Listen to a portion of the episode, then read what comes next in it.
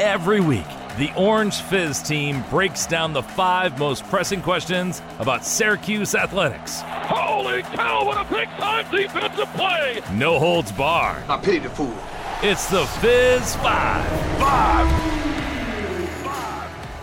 Well, we've entered the month of December, but the action here in Syracuse is heating up. We've got a million things to talk about. So excited to be back here on Fizz 5. I'm Adam Gotkin alongside Tyler Aiken. And Tyler, it feels like, you know, this time of year, usually football winds down. We do have basketball season, but we're really focused on basketball. That's not the case right now, though, at all. Uh, that might not be the case for you. I mean, I'm fully in basketball mode. Sure, we can talk some football today, but Syracuse sports season starts in November. I'm sorry, that's that's just how it is. I feel like you're discounting Fran Brown, the bowl game, but we'll we'll get into all that. We We'll- will, we we'll, will. We'll start with basketball, and that's topic number one. Number one. All right, so we kicked things off with Syracuse men's basketball's last game, a dominating win over LSU, over a SEC team in the first ever ACC SEC challenge. And I, I mean, Judah Mintz with a career night, career high in points, over 30 points for him. A- And I think that's that's got to be the main focus of this game. Is just Judah Mintz was spectacular. Judah Mintz showed that there are games where he can take over and will Syracuse to a win. Without Judah Mintz's points, it, it's a loss for Syracuse. You take 33 away, and all of a sudden that's a 10 point loss for the Orange. But he created a dominant win for SU, but he can't do that every night. There won't there will be games where he isn't enough. So it's nice to see that he can do this, but Syracuse shouldn't expect 33 points every single game. No, the Orange shouldn't, but I do think the one thing that is a big positive outside of Judah Mintz in this game is that it was another strong performance from Chris Bell. He is now kind of stepping into that role as the true second contributor, the number two on offense on this team. No, You don't think yet? he has Multiple 20 night performances or 20 point how many, performances? How many is multiple? Two. Yeah, that's what I thought. Two in what, seven games? I think I think Syracuse fans need to accept that there is no second option on this team. There are several. There is going to be it's going to be Judah Mintz, number one, every single game. And then it's a rotate, rotating cast of characters. After every game, I hear people say, like, oh, Chris Bell put up 20 points. He's the second option. Or JJ Starling puts up like 18. He's the second option. Oh, Justin Taylor had a good shooting night. He's the second option. No, it's Judah Mintz and then a cast of characters rotating through that secondary position. But just because Chris Bell has had a few good games, which is great for him, that doesn't necessarily mean he's head and shoulders above these other options. It means that he can rotate in there maybe more often than he did last year. That's what it means. So, so let's rate, I guess, who who those options are behind Judah Mintz. Is if you have to pick a second, are you going Chris Bell? I am. He can't create for himself, though. He can't. That's true, but outside of Judah, no one can on this team. Uh, JJ can, but he just creates for himself inside. He Yeah, can't- he- he the only shoot. creating for himself that, that JJ Starling does is on a fast break, and sometimes he'll have a good drive. Would you not sometimes? He's a better driver, a better driver than that. Look, would you rather have like let's let's think of a situation where J- Judah isn't having a good game. Let's think about that situation. Would you rather have the offense try to force the ball to Chris Bell in the corner over and over again, or would you rather JJ Starling manning the point, driving and kicking? I might I have would like ra- Kyle Cuffe. Oh, that is I- I mean, that is disrespectful. But but what has JJ Starling done this year to prove to make you think any otherwise? Because look, his shooting is bad. His shooting is bad. His, shoot, yes. his shooting is horrible. But But but, that's what? not what can. What- half the nights Chris Bell's shooting is bad. But- at least at least just at least uh JJ Starling can drive. He can pass the ball. He can play better defense for the most part. Although I'll give Chris Bell credit, he's had some nice chase down blocks this year. What concerns me about JJ though is it feels like whenever this team is in ha- a half court offense, he kind of just loses it. He has no sense of urgency. The shot clock goes down to ten, and then Well, they just here- force up a bad like. He- here's the thing, Adam. I expected Syracuse to change things up offensively with the coaching change. I thought there might be some more half court sets.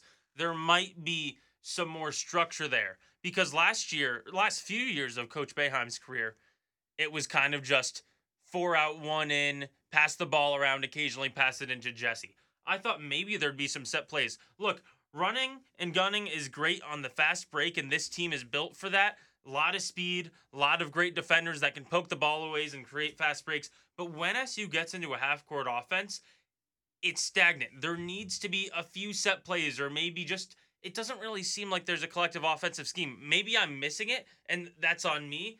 But I can't. I don't think we can put the stagnant factor of this offense completely on Starling. And not completely, but I feel like a large factor of it is because when it's Judah who has the ball, it at least feels like there's a sense of urgency. He has a purpose behind all of his actions. With JJ, I, I just don't see that. And then when you add on to that the fact that he can't shoot, it just feels like at, at times, like in, like in that game against LSU, he's just doing nothing, and I'd rather have someone else on the floor. Well, you're ignoring half of the game, which is defense, and he provides a lot of length up top. He plays some really good top guard position in the two-three zone. He can match up man to man. You see, you, you talk about when JJ's on the court, he can't do anything because he's not shooting. The thing is, Chris Bell will have games where it feels like he's not doing anything. In the Gonzaga game, he was two for 18, one of 10 from three point land. In the game against New Hampshire, one of five from behind the arc. So there are games out there where when he's not shooting well, what does Chris Bell provide? It's the same thing. It is, but but my my thought then is what were the expectations coming in? Because JJ it was, look, this is a top 10, some people said top 5 transfer in the country. He was expected to come in and be a massive part of the but offense. nobody be expected the number him to two. come. Nobody expected him to come in and shoot well. Nobody should have. He didn't shoot well last year. No, but He in high school he did. He was a good shooter in high school. Well, you could. I mean, we could break down his form. I know he's had some upper body injuries, so maybe things have broken down there. I don't think we're in a position. to the message complete- board people are all in on that. I, I don't think we're in a position to really break that down. But if you look at his stats from Notre Dame, he could drive well. He had some good passing games, but wasn't really trusted to distribute too much. And he played good defense, and that's what he was. And I think Syracuse fans have over and over again fallen victim to expecting too much from transfers. It's the same thing with Naheem McLeod, who played like 12 minutes a game last year, and somehow he's expected to blossom in a Jesse Edwards role and have a few blocks per game and score inside. He has never done that in his life. And people expected him to step in and be a great center in the ACC. I'm sorry.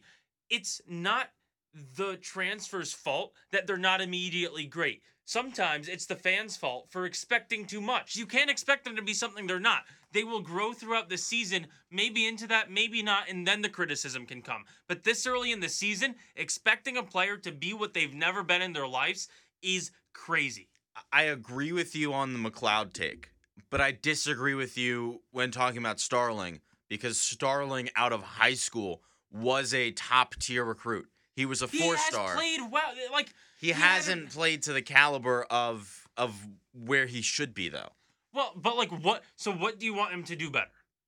Shoot. Shoot, But and, he and was. He hasn't been a great shooter in years. okay, and I also want him to be more consistent in the half court offense and not just. That's- but I don't know. that's That's not fair, but- fully his fault. I think I think a lot of I think some of that's on Autry. I- it I think is. I think it's on coaching and the fact you know preseason this team focused on defense and so the offense has fallen behind.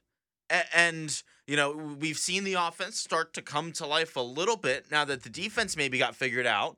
In Maui, it, the defense was a lot better. So now maybe they're focusing on offense and the offense will get better. But th- there's a lot of concerns for me with JJ. But we'll, we'll get more to the to the men's basketball team. Let, let's move on to now the biggest news that we've had probably all semester, and that is a new head coach for the Syracuse football team, and that is topic number two. Number two. Well, after a 10 day nationwide coaching search, John Wildhack found his guy, and it's Fran Brown, the 40 year old defensive backs coach at Georgia. An unconventional hire, one that I don't think a lot of Syracuse fans were expecting, but one that I think gives Syracuse fans a lot of things to be excited about.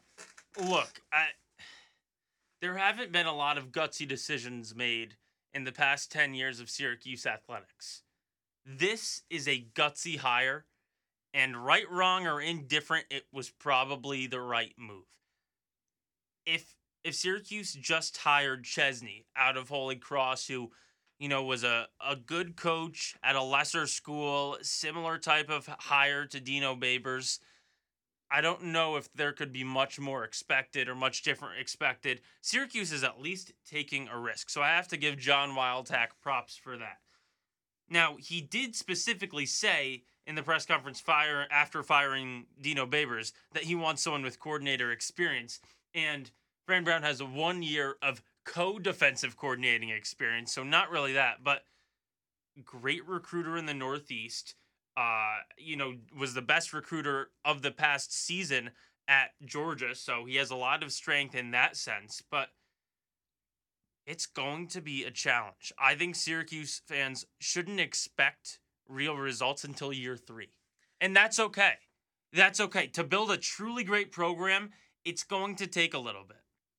It is, but I, I, in the transfer portal tra- transfer portal era, I think it's a little bit different. It is, except here's the thing. Fran Brown is a great recruiter out of college. He has never had to use the transfer portal. Georgia last year brought in four transfers and lost 16. So he does not have a lot of experience with using the transfer portal to help win games. No, but I do think that it's similar enough. It's It- it's the same it thing of, be, of getting but- guys to buy in on you. But similar to our last conversation, I don't want Syracuse fans to expect No. something out of Fran Brown that he hasn't proven is one of his marketable skills yet. I think a few years down the line, his freshman classes that he bring in will eventually turn into something really special. But next year will be a big transition. Another aspect of this is in-game coaching decisions. He is a secondaries coach. He's not managing the clock. He is not making in-game substitutions a lot. He's not play calling. He's not, you know, working on those schemes. And I've seen a few tweets where it's like, "Oh, it's fine. Just bring in a great OC and DC and that's the problem solved." Do you know how hard it is to get a great offensive coordinator and a great defensive coordinator? It's very hard. Yeah, it, it is. And, you know, I think that this is such a complicated topic. Uh, it, it gets so confusing in a lot of senses because, you, you know, oh, this is a great hire, but we also have to look at the money part. The, the financials is, is, like, I think, the biggest asset in this because Well, we're not Well, going to learn how much we're not going to know how much he year. makes, but I feel like we can almost make an assumption that he's probably not making that much because he didn't make a million. He was shy of a million at Georgia, and this is his first head coaching job. So, how much money is John Wildhack going to allow him to around the- spend with the coordinators and with his with his coaching staff? Because that's, I mean, if if you remember what Matt Rhule said at Nebraska when when he was asked about Tony White, he said, and his big Which thing was not about Syracuse. that we know of. Officially, That was yes. not officially about Syracuse, but his big thing was is the athletic administration that you're joining going to invest in the program? And that's the question with Fran Brown. Is he going to have the money to be able to go after these experienced coordinators to help him out? Because Fran Brown does not have that experience. And yes, that's a concern. But I agree with you that it, it was the it was the right hire Well, you, because we're we're at a turning point right now in the Syracuse football program. It can go downhill, and I don't know if there's ever coming back if you go down and down and down, because then you're wanna be left behind in conference. you don't want to be left behind, and then you're at the point where you've been a out of touch, not out of touch, but you've been a program that has not been in national relevance for, For 20 years. 20 years. It's been 20 years already. Here's so you need to now go back up, and there's no turning back, and they had to make the rest. so here's the thing with coordinators. Based on how Wildhack talked in his most recent press conference, uh, I'm not convinced that he's not willing to spend money. Uh, he said they the the buyout for Babers' con- contract was completely fundraised within like 48 hours, all from donors who didn't want their name attached. So then you have the complete budget available going forward, and Fran Brown's probably not making as much, which means that there's more available for the coordinators. Here's the thing, though. I know typically new coach comes in, they bring their own coordinators. Rocky Long is such a perfect fit for Fran Brown because he was a head coach for decades over at San Diego State. He has that in-game management experience. He is the perfect yin to uh, Ying to Fran Brown's Yang. They would fit together so well, and I know he probably doesn't want to keep him around. But you talk about a guy that's already under contract, plus has had coaching experience to kind of help Brown out.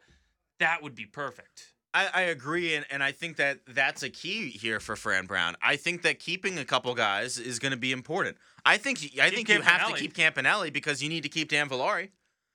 There's a couple guys that you have you need to keep Villari. You need to keep LeQuint Allen. You got to try and find a way to bring Marlowe Wax back, bring Justin Barron Well, back. Wax, Wax is probably going to the NFL. He after after the uh, Wake game, he, he made it clear that he has not made up his decision yet. I think he'll go. We'll see That. But I mean, I mean, what? He's a sixth, seventh, fifth to seventh round pick probably right now, undrafted free agent at, at yeah, best. I mean he's better than Mikel Jones, so I think you'd probably you'd probably make a roster if you went well, Jones year. is, isn't on a roster right now. exactly, so, but I think Wax would. So- I think but- he's a step up. but I, I I think the point of that is it's important to keep a couple guys around because the worst thing that happens is that everyone leaves and Fran Brown has to get a completely new roster in, and then you you have no continuity and, and things can get really dicey. No, it'll be rough. I mean, here's the thing. The reason I put a three-year timeline on expecting success next year will be the first year. As you can say, it's not going to be be a rebuild all they want. It's going to be a rebuild. Then year two, you have probably the hardest road schedule I've seen Syracuse have ever with road trip to SMU. I'm excited for road trip to. Miami, road trip to Clemson, game at Georgia Tech, but then also You're forgetting about the big one. a game against Tennessee in Atlanta, and then at Notre Dame too, right? I was the last one. I'm Okay, saving the best for last. That's going to be a tough schedule. So maybe the third year is where Syracuse fans can expect success, but there needs to be some patience. There needs to be investment in the program, but uh, uh, big big risks can give big rewards. So we'll see what happens. Yeah, and at this time and place in college athletics, Wildhack needed to take the risk, and we'll see if it pays off. Well, the most recent, not the most recent, but one of the more recent major coaching hires that John Wildhack has had to make was with the women's basketball team, and that is our topic number three.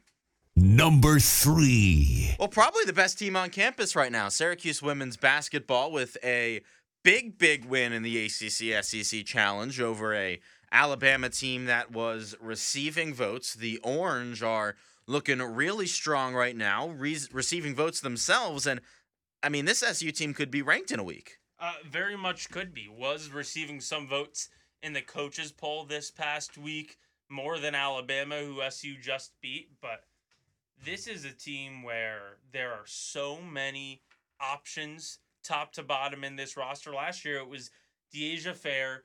Teisha Hyman didn't do much. Georgia Woolley had to come in midway through the season offensively and really help out. But Alyssa Latham, oh my goodness, probably the best freshman Syracuse has had in a long time. A double double machine can get offensive rebounds like nobody's business, put back shots and ones. It had a huge three point play late in the game against Alabama. I mean, there is some real excitement around this program right now, and Georgia Woolley has been an inconsistent shooter thus far. There has been some struggles at the center position with Izabel Varejão, and so with Latham and Dyaisha Fair leading the way, and maybe some more skill to really sh- shine with some other players on this team, I, the ceiling is the roof, as Michael Jordan said. I honestly think that the performance against Alabama is as close to as low as it gets for this team. Because As low. because Georgia Woolley uh, has been horrible so far shooting the basketball. She is three for twenty-five from three-point range. Yes, no, I, and she is a shooter, Yeah, and she can't shoot. but But the- but even then, it was one of her worst performances. I wouldn't say that's as low as it can get. well, because here's the thing. Also, Sophie Burrows, one point. She has been really really good so far, and, and Izabel Varejão is getting better and better as time better. goes on. Uh, You, but th- I just want to be very clear. This is not as low as it can get, and I guarantee you there will be a worse game this year for Syracuse. Look how many times they turned the ball over against Alabama. I understand, but as I, I just talked about how much I think Alyssa Latham is a great player. She's not having this type of performance every game with five blocks, 23 points, 10 plus boards. Like that's not her floor. No, but you expect Georgia Woolley to score more than 10 points every single game, so Yes, the points come there. but And you also Adam- expect more from Sophie Burrows. Adam, and I'm so optimistic about this team, but saying a 79 point performance against a solid defense is as low as it's going to get. Don't get lost in the moment. Look at me. Look at me. Look into my eyes.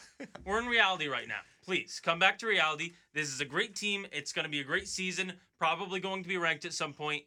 There are going to be lower lows than a six point win over Bama. Well, they're going to lose games, but they're also in, you could argue, the, the best conference in the country. One of them, yeah. So, but but I, I think this is a big win, and I, I really think I, I was at the game in the press conference. The culture around this team is special, and that that's what FLJ does. And talking about how it's a family, Yeah. And and Alyssa Latham is hundred percent bought in on that. Yeah, no, you're right. And the the expectations for her are higher than the typical freshman, which I think is good for the team to set high expectations. Um, but th- this was a turning point game. You're right because last year this is the type of game that I think SU would lose lose late. There was a point where Syracuse was up 10 and then like 40 seconds later SU was up 2. It was like 69-67 with 2 minutes left. Just blew a 10 point lead down to a 2 point lead and then hit a bunch of key free throws, had a nice and one bucket from Latham, and the Orange came out on top. So this game shows that this team is markedly better than last year's team. That's the takeaway. And also, they did this with Dyaisha Fair out for a significant period of time. She got hurt at one point. Georgia Woolley was out for a little bit after she got hurt. I- mean, this team had to really battle, and they they, they came out on top. A big win. I will say one one more thing on this topic. We got to see more support around this team. It, it was there was no one in the dome for this game. ACC SEC challenge. Big game, solid opponent. You're right. You're absolutely right. And This team deserves bigger crowds than than they're getting. Uh, absolutely, and it's ne- this team has never really gotten big crowds, but it's just it's disappointing to walk in the dome, see a great team with a lot of energy play. Eighteen thousand nine hundred. Or 18, 1800. 1800, 1800 people. Yeah. 1890. Eight, oh, I can't speak. 1819. Just say just say under two thousand. Under 2000. There we go. There are more people at men's soccer games sometimes than there are Yeah, at, that, at just- the ACC SEC and, challenge. and the dome swallows up that energy at times. To have such high energy players, the fans that are there really do care, but it's hard to have it make an impact when you're in a dome and the the noise echoes all around. Fan fans really need to show up for this team. You're right; they deserve it. It- right. it- it's a team that has fun, that's building the right culture, doing it right. Go out and support the Syracuse women's basketball team. Well, let's move on to our next topic. Go back away from hoops for a little bit and back to the Syracuse football team and the remainder of this season. Number four. Well, yes, we do have a new coach for next year, but there's still one more game to go in 2023. Syracuse football bowling for the second straight year. Where exactly they'll be playing, who they'll be playing, still an unknown. There's a ton of different options. Could be playing in a baseball stadium again, down in Texas and Maryland, Florida. A lot of different options. Texas. What was the Texas option? Armed, for- Armed Forces Is that Bowl? that's the one? Okay, It's in so Fort Worth, I think. I always mix up the Armed Forces Bowl and the military Military Bowl is at Navy. Armed Forces Bowl is Fort Worth. Military Bowl, that's one we've both tabbed as a potential option for Syracuse. That would be right down in that DMV area. Syracuse has a lot of military ties, you know, brands itself as the best place for vets. So I think that would make a lot of sense. I think a lot of Syracuse fans might enjoy the Gasparilla Bowl down in the Tampa area, a road trip there. The one thing I will say Pinstripe Bowl probably not going to happen because SU wasn't good enough this year. I do not get the appeal of the Fenway Bowl. You already played at Yankee Stadium this year. You played in Yankee Stadium last year for the uh, for the Pinstripe Bowl. At the end of the day, a baseball stadium in the Northeast is a baseball stadium in the Northeast. Unless there's some huge Red Sox fans on the Syracuse team, I don't get the appeal of wanting to go to another snowy game played in a baseball stadium. It's in driving distance for fans. I guess that's it. But like the Fenway Bowl does not really seem that appealing, Uh, right?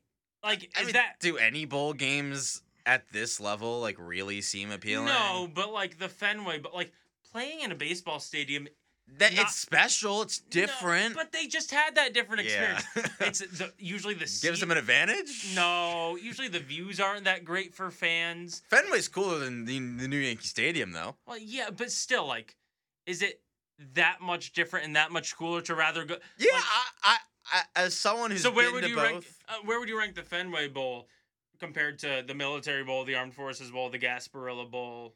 they're all like so uninteresting to me. If if, if Syracuse Wow. wasn't in it, like bowl season yeah, nowadays, is for for Syracuse to be in it, they're all like at the same level where no, it's just like, Fenway Bowl is a step below. You're how is wrong, it a I'm step sorry. below the Military Bowl? Because it's they're both in driving distance, but one of them is in a darn baseball stadium. And Okay, I'm sure uh, the players get sick of that. And for the fans, it's a lot of a lot of fans in baseball stadiums for football games don't have great views. And so it's just kind of like The eh. Green Monster. it's probably going to be warmer down in Maryland too Not compared real- to Boston. not yes. mu- yes. As yes. someone as someone who has been in Oh, both as a lot, blah, blah, blah, no. grew up in Maryland, has family who lives in Boston. I, I know both. Okay, cool. I'm glad you know. been know. to Fenway like three times. Grew up going to Navy football games a lot. So Which one would you rather? Syracuse be in? the Military Bowl, so then I can just you. be home for Thank break you. and drive Thank 40 you. minutes and not have to Thank go up to Boston. Thank you. The military bowl would absolutely be better. because I live 40 minutes away. That's Uh, about. well, Syracuse is hashtag best place for vets. Has the NVRC building, which is very pretty. Uh, Yeah, no, it'd be cool, but I, at, at, I, I don't think. I, I what, think. what about Fenway or Gasparilla Bowl? Gasparilla is a more fun name, so uh, like that's like my only The only name reasoning.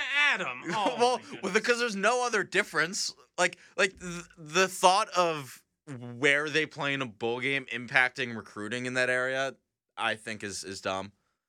If if they play a- and in the military bowl, Syracuse is not going to then get more players from the DMV. that's correct. Th- That has nothing to do with Yep. it. No, you're right. It's it's what bowl game they're in.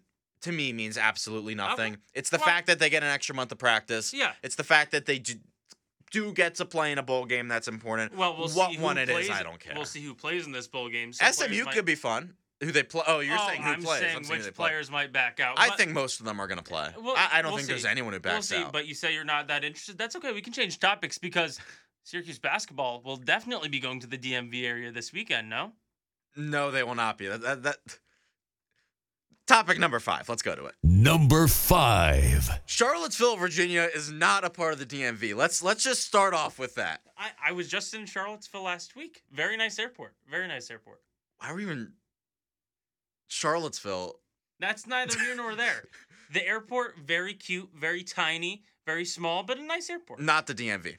Okay, The Baltimore is not the DMV either. okay, that's fine. The DMV is the DC metropolitan area. Uh, what is what does the MV stand for? It's DC, Maryland, and Virginia, but it's o- Oh, like North. You cannot. Norfolk, Virginia, is not a part of the DMV. Yes, it is. No, it's not. Yeah. So is Virginia Beach.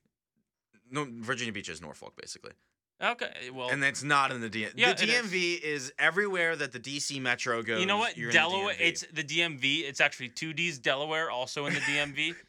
so Delaware is Philly. No, it's the DMV. Sorry. Oh no, it's not. Anyways, It's not. Syracuse uh, men's basketball with a chance to, going to Virginia. Yes. with with a chance for its first quad one win in forever. By the way, yeah, eh, I think that this is a awful matchup for Syracuse. wow, whoa. I, I don't think there could be a worse matchup for Syracuse than, than Virginia. Syracuse, uh, Vir- Syracuse plays fast Uh huh. and they excel when they can push the pace. yes. So So you're playing the slowest team in the country. that is just, One of the slowest teams in That is just such a gross misunderstanding of what a mismatch means. How? Virginia's going to slow the pace. You could easily just say you could if you were if so what if this was Cavaliers fizz you would just talk about oh well Syracuse is going to move too fast and No, because won't be Virginia's a better basketball team. Are you that I, Virginia, better? I think Virginia's that much of a better team that No, can control the pace. Here's the thing: Syracuse doesn't really succeed in the half court offense, regardless of the other team's defense. So Virginia plays such a slow style. Syracuse can score all its points ahead of them. Just pass the ball up, work on the fast break, and score before Virginia even sets up. Boom, counterpoint but right Vir-. Virginia is one of the best three point defenses in the country, and on offense, how does Syracuse stop them? How does Syracuse stop Virginia? Yeah. How does Syracuse stop Virginia? Virginia's offense is not great. They, What they do put mean? up they put up points against A and M. I have to. I have to pull up the game. I, I don't know the exact amount of points, but they they scored they scored sixty against A and M, which was a good team. 59! 59 Fif- points. okay. And you're saying that's one of their How- better offensive performances? No, they, they they they played. Uh, they scored. Let's see. There was eighty against North Carolina A and T, eighty against Uh, Tarleton North State. Carolina A and T. I could score 80 points myself against North Carolina. But how do, how does how does Syracuse keep Virginia below? Are we saying below fifty five points? Is that what's? Well, how many points does Syracuse have to score to win this game? You is it because 60? okay. Uh, Virginia, including its cupcake schedule to start the year, by the way, averages under 65 points per game, which is better just barely than Notre Dame and nobody else in the ACC. But how does Syracuse? You, you say okay, they just push the pace. How do they do that? Virginia, this this style of play for Virginia works for a reason. I think what it'll come down to is rebounds. Syracuse needs to grab defensive rebounds and push the ball up the court quickly, and maybe that doesn't happen. But for you to say that this is like some sort of awful matchup, Sixth is- best defense in the country by. Well, But you keep switching back. Defense, off. What's the going to be the problem for Syracuse? Virginia's offense or Virginia's defense? Virginia's def Virginia. Well, here's the So you admit you're wrong that Virginia scores points well. Well, it's they they, they play such a slow tempo Yeah, that correct. Syracuse is not going to have that many possessions. Okay. And Syracuse, when it has the ball, has not been the most efficient in the possessions that they've had. but here's the thing. So I said it's going to come down to rebounds. Do you know who has the worst rebounding margin in the conference? You know who I think has? Do you know who has the worst rebounding? Virginia. It's Virginia. But do you know who has the second least amount of offensive rebounds per game in the conference? who's also Virginia. who's the fourth worst rebounding team in the conference? It does, Syracuse is still better, and it it doesn't. All these other teams don't matter. It's Syracuse and Virginia. Syracuse is a better rebounding team, which is embarrassing for Virginia, by the way. And that means Syracuse can grab defensive rebounds, push the pace, and score on the fast break. Syracuse might score 30 fast break points tomorrow. So does Syracuse win this game? I think so. You think Syracuse beats Virginia? I think I'm looking at like a 63-56 game. If Syracuse beats Virginia, I think I'm a believer in the fact that this team makes the tournament. Well, there you go. I, I think. Well, I, I said this earlier in the week on, on a different program. I, I said if Syracuse beats Virginia, then this team proves that it can win in multiple ways, which I think moves them to the next level. If they lose, then this team is still exactly what I thought it would be, and that is just missing out on the tournament and an NIT team if Autry wants to accept that bid. well, Archie would absolutely accept that bid. Let's be very clear. But if they if they win this game, then you can beat teams by playing fast, and you can beat a team by playing slow and by No. playing to the. No, no, Syracuse is not going to win this game by playing slow. Well, no, but they're going to beat a team who plays. They're going to beat a team who plays it. LSU played the exact same style as, No, as so- Syracuse, and, and Syracuse yeah, beat them. yes. The key is like it's a it's a very important distinction. Syracuse will not win this game by playing slow. The thing to watch for is can Syracuse impose its will, impose its own style of play, play its Win the own way despite battle. the opponent. Yes, that's that's the key. Now, I also like if this is the game that makes you a believer, cool. Also, this is not a must-win game. It is no, or it is December. I almost said November. It's December. Still early in the season. Conference play will be the majority of what impacts this team going forward. But this is not a must-win game. It's not. Syracuse is not destined for the NIT if they miss right here.